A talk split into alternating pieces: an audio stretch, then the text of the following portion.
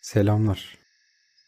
Hafıza, üzerine konuşmaktan ziyade onunla ilgili şeyler düşünmekten ve hayal etmekten keyif aldığım bir konu. En sevdiğim ve aynı zamanda öfke ve nefretle kıskandığım yazar Orhan Pamuk'un hayatımın kitabı dediğim kara kitapta benim her defasında iyimserlikle okuduğum küçük bir bölümüydü Hafızanın Bahçesi. Bu podcast'te kara kitabı hikayenin kalbine koyacak ve ondan yarı taraftar, yarı karşıt bir görüşle bahsedecek değilim.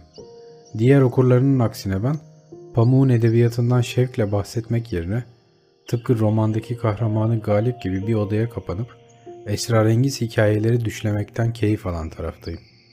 Üstelik bu podcast'te niyetim, Pamuk özelinde edebiyattan ya da bizzat kendisinden bahsetmek değil.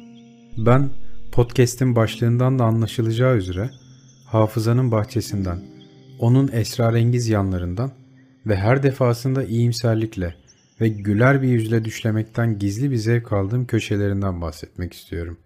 Hafıza, daha genel bir tanımla düşündüğümüzde insanlığın var olmasını sağlayan sihirli bir bahçedir. Ancak hatırlarsak, ancak bir kütüphaneci gibi sahip olduğumuz bilgileri nizami bir şekle sokarsak hayatta kalabiliriz. Bir şeyden bahsetmenin hafızamızı tazeleyen sihirli bir yanı vardır. Hafıza, teknik açıdan düşündüğümüzde kendi mucizesiyle birlikte pek çok sihre de yol açmıştır elbette. Fotoğraf makinesi, video kayıt cihazı, benim şimdi yaptığım gibi ses kayıt cihazı, dokuma teknikleri, el yazmaları ve mekanik teller. Hafızayı daha somut bir şekle sokan bu mucizevi icatlar, bize geçmişten göz kırpan ve sihrini o an oracıkta açıveren mucizevi bir bahçedir. 1946 senesinde bir sayfiye yerinde piknik yapan askerler objektife umutla ve güler yüzle bakarken aslında bu andan 80 sene sonrasına gizli bir sihirle göz kırpar ve der ki Ey meraklı yolcu! Şu an elinde tutmakta olduğum bu fotoğraf senin şimdi bakmakta olduğun gibi, bakıp da gördüğün gibi, bizi mutlulukla bir araya getiren sihirli bir anın yalnızca bir karesine tanıklık etmeni sağlıyor. Bu da elbette hafızanın bahçesini sulayacak küçük bir çabadan öteye geçmiyor. Hafızanın bahçesini bu denli sihirli bulmamın nedeni onu saklama, koruma ve devam ettirme uğraşlarımızın içinde sakladığımız gizli iyimserlik duygusu. Kitaplar, fotoğraflar, video kasetler, el yazmaları, mektuplar, kartpostallar ve bazı manzara gravürleri. Bizi buraya, tam da şu ana getiren hikayeyi hep merak etmişimdir.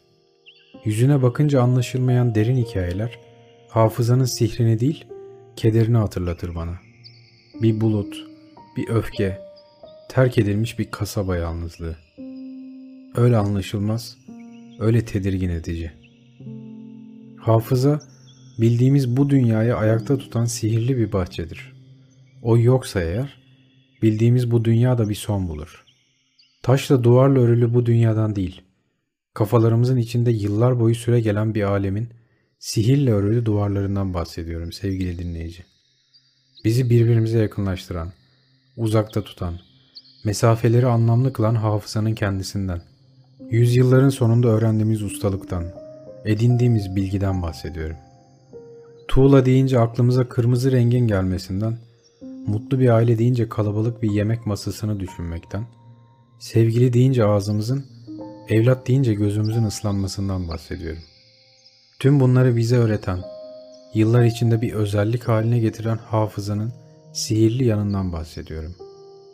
Hafıza, tıpkı usta bir kütüphaneci gibi, toplumun ya da daha geniş anlamıyla insanlığın yalnızca ilerlemesini değil, kafasının içinde binlerce yılda kurduğu alemi muhafaza edebilme olanağını da sağlar.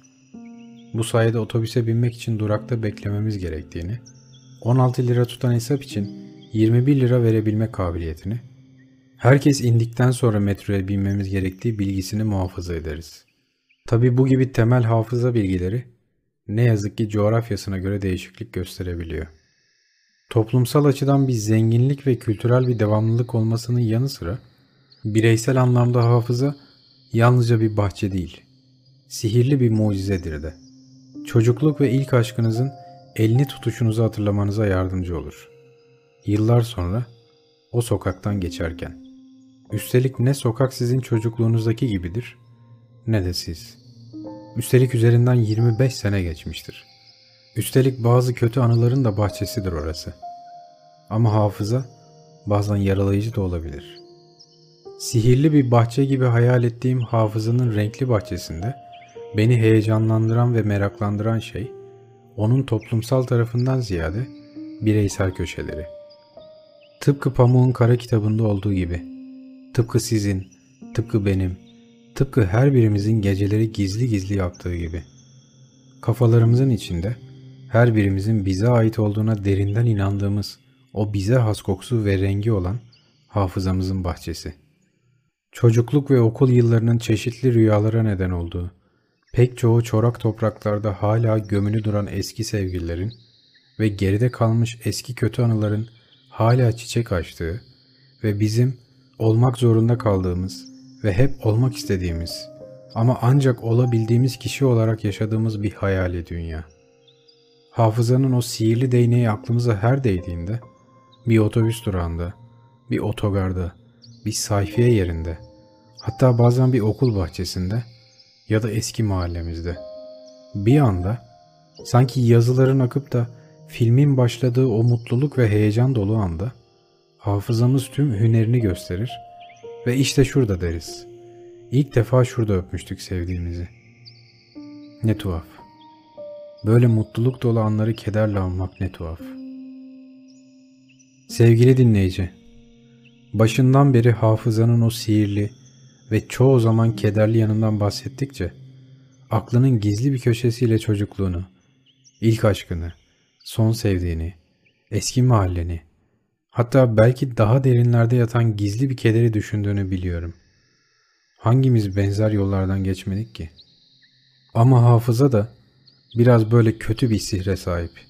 Çorak topraklarda yetişen, renkli ve tuhaf bir bahçe işte. Tıpkı Pamuk'un eşsiz romanında olduğu gibi.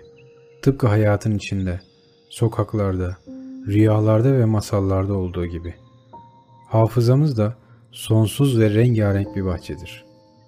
Bazıları ve aslında pek çoğu bu çorak bahçeye özen göstermeden yıllarca derin bir kedere hapseder kendisini. Bazısı da onun sihrini ve manasını kavramayı başarmış bir şekilde içinden çıkabilecek şeylere yeni bir yer açar. Umarım hafızanın sihirli bahçesinde kaybolup gitmek yerine tıpkı usta bir bahçıvan gibi hangi çiçeğin ne derdi olduğunu bilir, anlar, hafızanın sihirli bahçesini ona göre şekillendirirsiniz.